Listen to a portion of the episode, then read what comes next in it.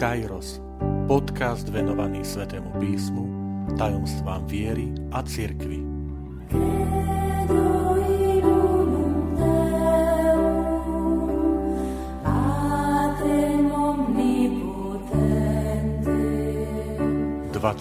Druhá časť.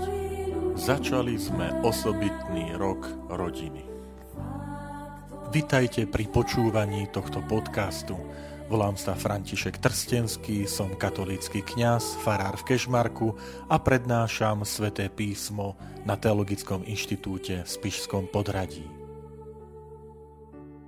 Na slávnosť svätého Jozefa začal v katolíckej církvi ďalší osobitný rok venovaný rodine.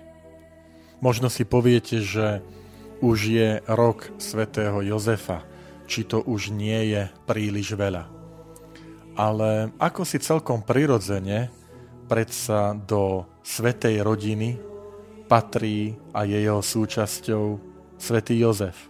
Takže rok venovaný rodine je prirodzeným prepojením tejto postavy otca, manžela, svätého Jozefa, celým takým pohľadom na rodinu v perspektíve, v pohľade svetej nazareckej rodiny. Keď pápež František prišiel s týmto nápadom vyhlásiť takýto osobitný rok venovaný rodine, tak zdôraznil jeden dôležitý aspekt, že chce, aby sme na rodinu pozerali aj na základe dokumentu, ktorý vydal pred piatimi rokmi, podpísal ho presne na slávnosť svätého Jozefa 19. marca 2016 a nazýva sa Amoris Leticia, radosť lásky. Je to dokument, ktorý je ovocím synody biskupov, preto sa oficiálne nazýva, že to je posynodálna apoštolská exhortácia, trošku dlhé slovo alebo spojenie, komplikované, ale ono vyjadruje, že to je po synode, čiže je to ovocie tej práce, uvažovania biskupov zjednotených so Svetým Otcom, ktorí uvažovali na tému rodiny. A z tohto uvažovania, z týchto sedení, rozhovorov, dokumentov zišiel potom takýto návrh dokumentu.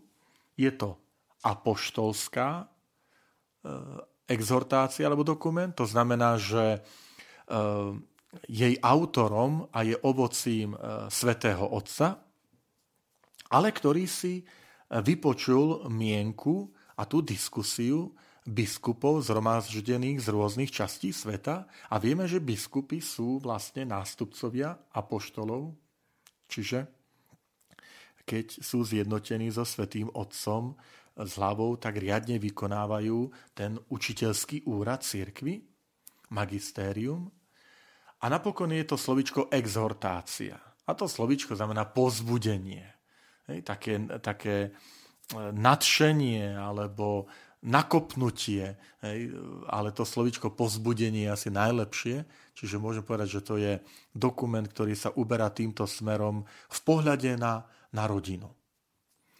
Takže Svetý Otec chce, aby sme ten rok, ktorý je venovaný rodine a začal 19. marca a vyvrcholí v júni 2022 svetovým stretnutím rodín v Ríme, aby sme tento čas venovali tomu, že znova sa vrátiť k tejto exhortácii, k tomuto dokumentu, znova si ho tak prejsť, prerozímať a znova dobre pochopiť. Z toho vyplýva, že Svetý Otec akoby bol ustarostený, že 5 rokov od zverejnenia tejto exhortácie je stále ešte potrebné v církvi diskutovať o rodine, o jej úlohe, poslaní, o, o manželskej láske, o ich spiritualite, duchovnosti, o vedení rodín.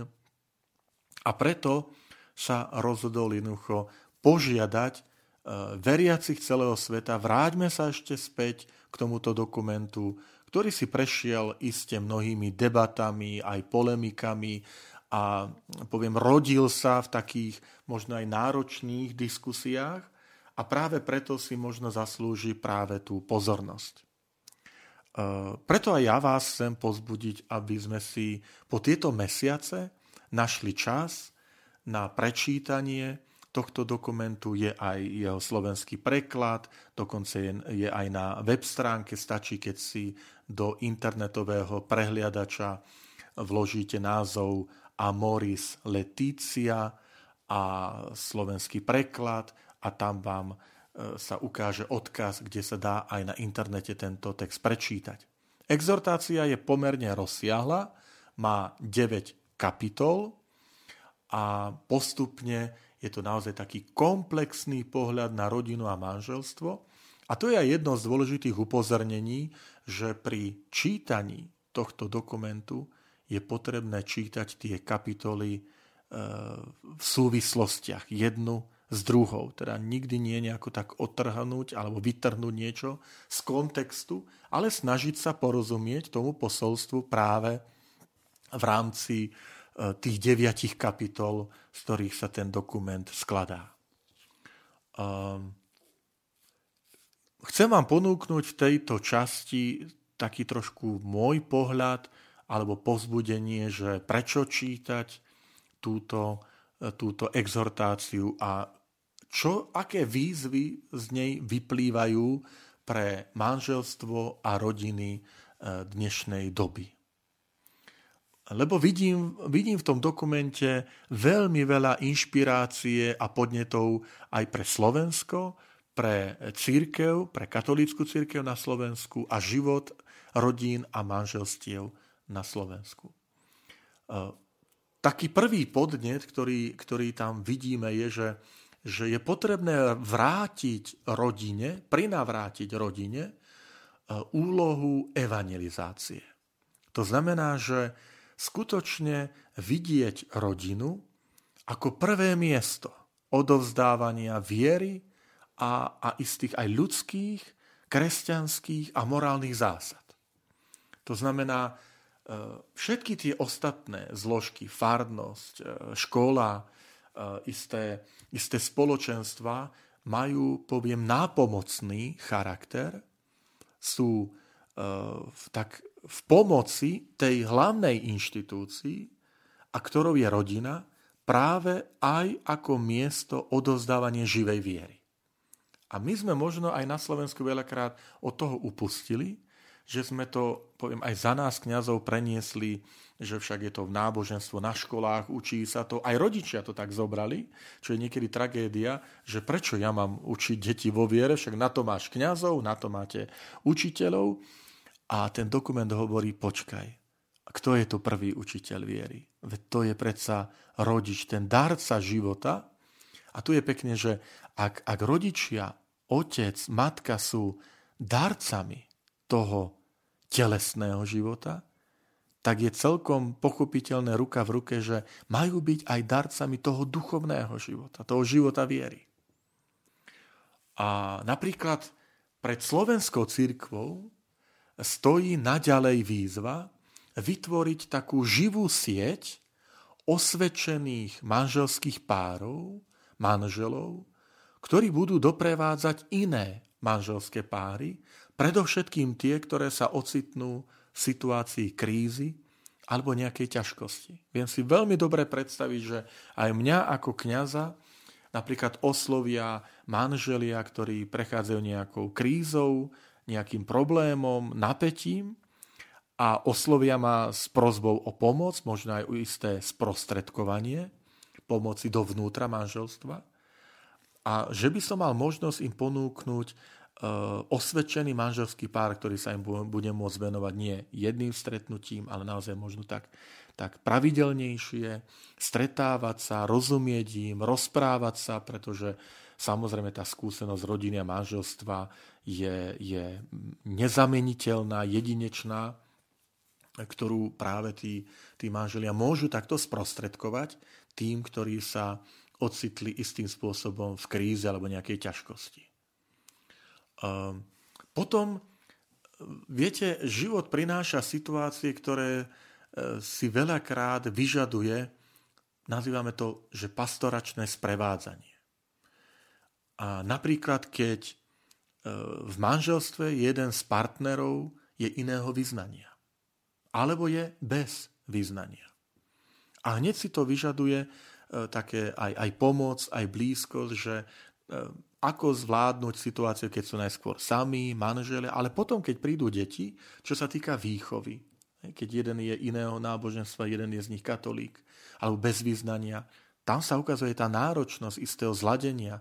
Tam prichádzajú niekedy aj, aj ťažkosti, keď si povie, ale bude pokrstený v tejto cirkvi, alebo budeme chodiť tu do kostola na Svetom v nedelu. Alebo človek bez význania povie, nebudeš chodiť, jednoducho si to neželám. Hej.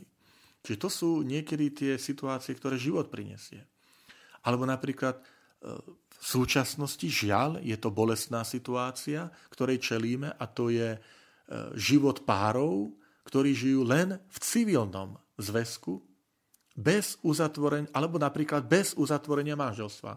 Že ani len v civilnom zväzku, ale úplne bez uzatvorenia manželstva. Koľko je takých, ktorí povedia, ja papier pre manželstvo nepotrebujem, pre lásku nepotrebujem. Je veľmi jednoducho.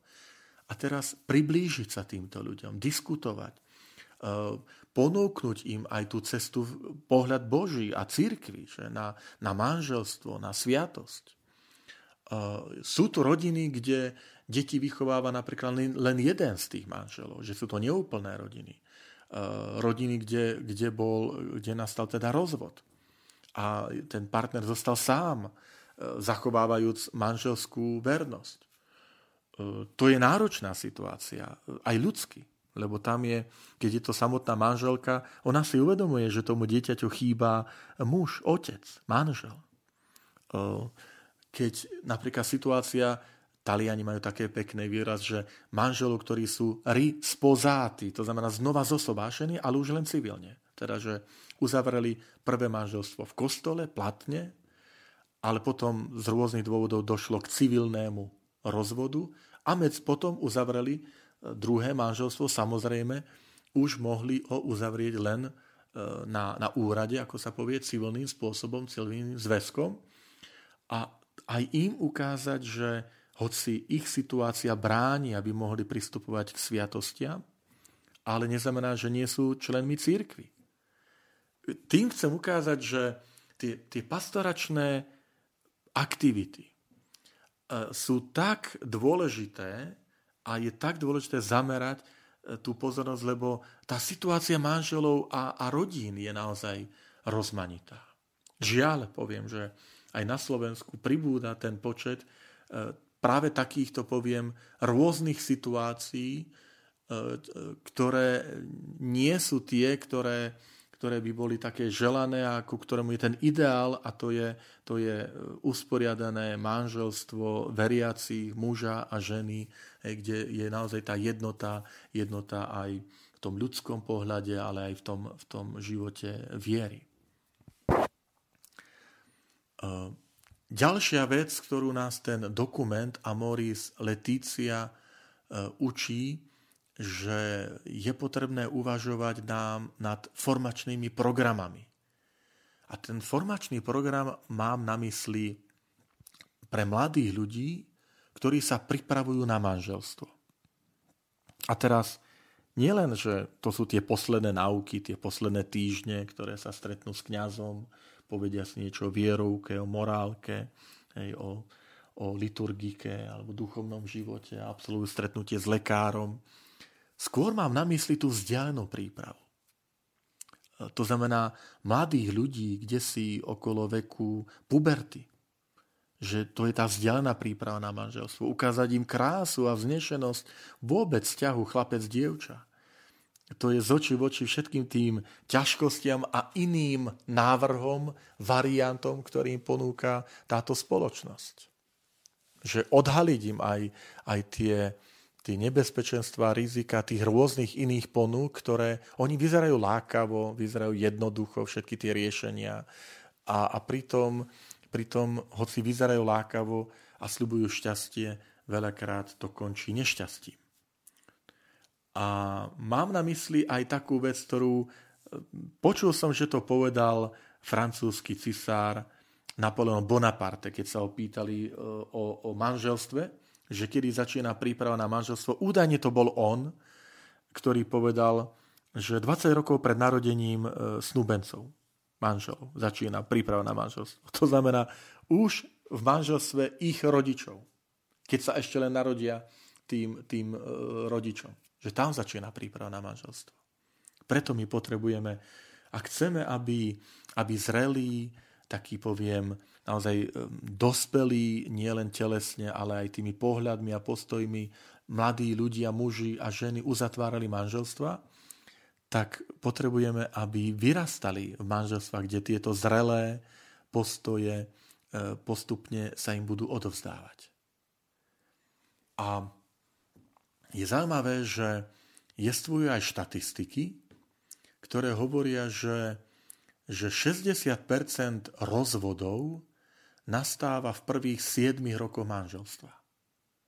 Aj to je niečo, čo my potrebujeme pre, tú, pre ten pastoračný prístup, poviem, pre ten, pre ten, ten spôsob, že ako doprevádzať tie, tie mladé páry tých mladých manželov, že keď vieme, že je takáto štatistika, keď vieme, že toto číslo je obrovské, 60%, rozvodov nastáva v tých prvých 7 rokov manželstva, že tam zamerať tú, tú blízkosť, tú starostlivosť. To napríklad pre mňa to znamená napríklad byť ešte viacej nápomocný pri krstných náukách, lebo veľakrát však v tom čase sa narodí prvé, alebo druhé, alebo aj tretie dieťa, oni prídu za kňazom pokrstiť a to je tá možnosť, že, že človek sa s nimi aj trošku porozpráva viac, že im venuje čas, že sa, že sa im prihovorí, že to je tá možnosť, ako sa dostať s nimi aj, aj do kontaktu. Um, v tomto veľmi sa teším tomu dokumentu Amoris Letícia a teším sa aj tomu roku rodiny, pretože E, pretože nás to nabáda e, skutočne e, sprevádzať, byť taký kreatívny a sprevádzať tieto manželstvá a, a rodiny aj v tej, v tej dnešnej dobe. Prečo je, to, prečo je to dôležité? Pretože ten dokument Amoris Leticia, ak si dáte tu námo a budete ho čítať, tak uvidíte, že v ňom je tak veľa podnetov aj pre ten náš cirkevný priestor v našich farnostiach, v našich spoločenstvách na Slovensku, kde tie naše evangelizačné, katechetické aj pastoračné formy sú zamerané na farnosť, tak práve tam nachádzame takú, taký podnet, že, že skúsme týmto spôsobom, ako nás to svätý otec František pozbudzuje v tejto exhortácii, zamerať aj náš pohľad na, na rodinu a manželstvo. A na záver už len takú krátku myšlienočku, že prepojím to s tým svetým Jozefom, že e, svätý Jozef sa nazýva, že je strážca svetej rodiny. A to platí aj o tých našich rodinách. Že nech sú v kríze a nech sú tie ťažkosti akékoľvek, stále platí. A to je dôležité povedať aj tejto spoločnosti že práve, že je to vždy rodina, to spoločenstvo muža a ženy, ktoré je strážkyňou toho najdrahšieho, tých najkrajších vzťahov, najvzácnejších hodnôt a tej najintimnejšej lásky, ktoré tu na zemi e, ponúka e, teda spoločenstvo medzi mužom a ženou.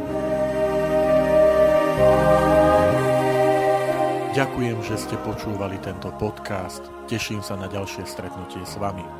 Sledujte naše aktivity na web stránke farnosti Kežmarok www.fara.kezmarok.sk alebo na Facebooku farnosti Kežmarok.